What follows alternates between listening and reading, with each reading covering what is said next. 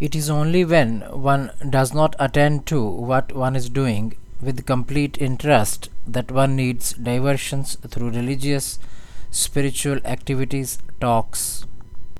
Why one does not attend to what one is doing with full interest? One does not bear pain and uncertainty as it arises. Escapes give illusory comfort. One is trapped.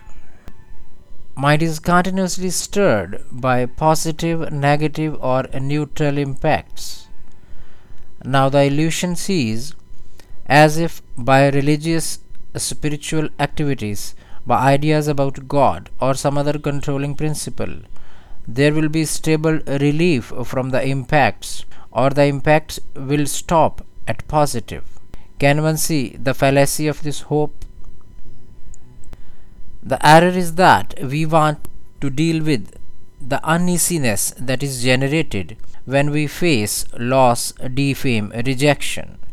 We fear touching this sense of uneasiness. To let this uneasiness be is to connect to the original energy. We are always making efforts to seek relief from this sense of uneasiness, hence dullness, decay.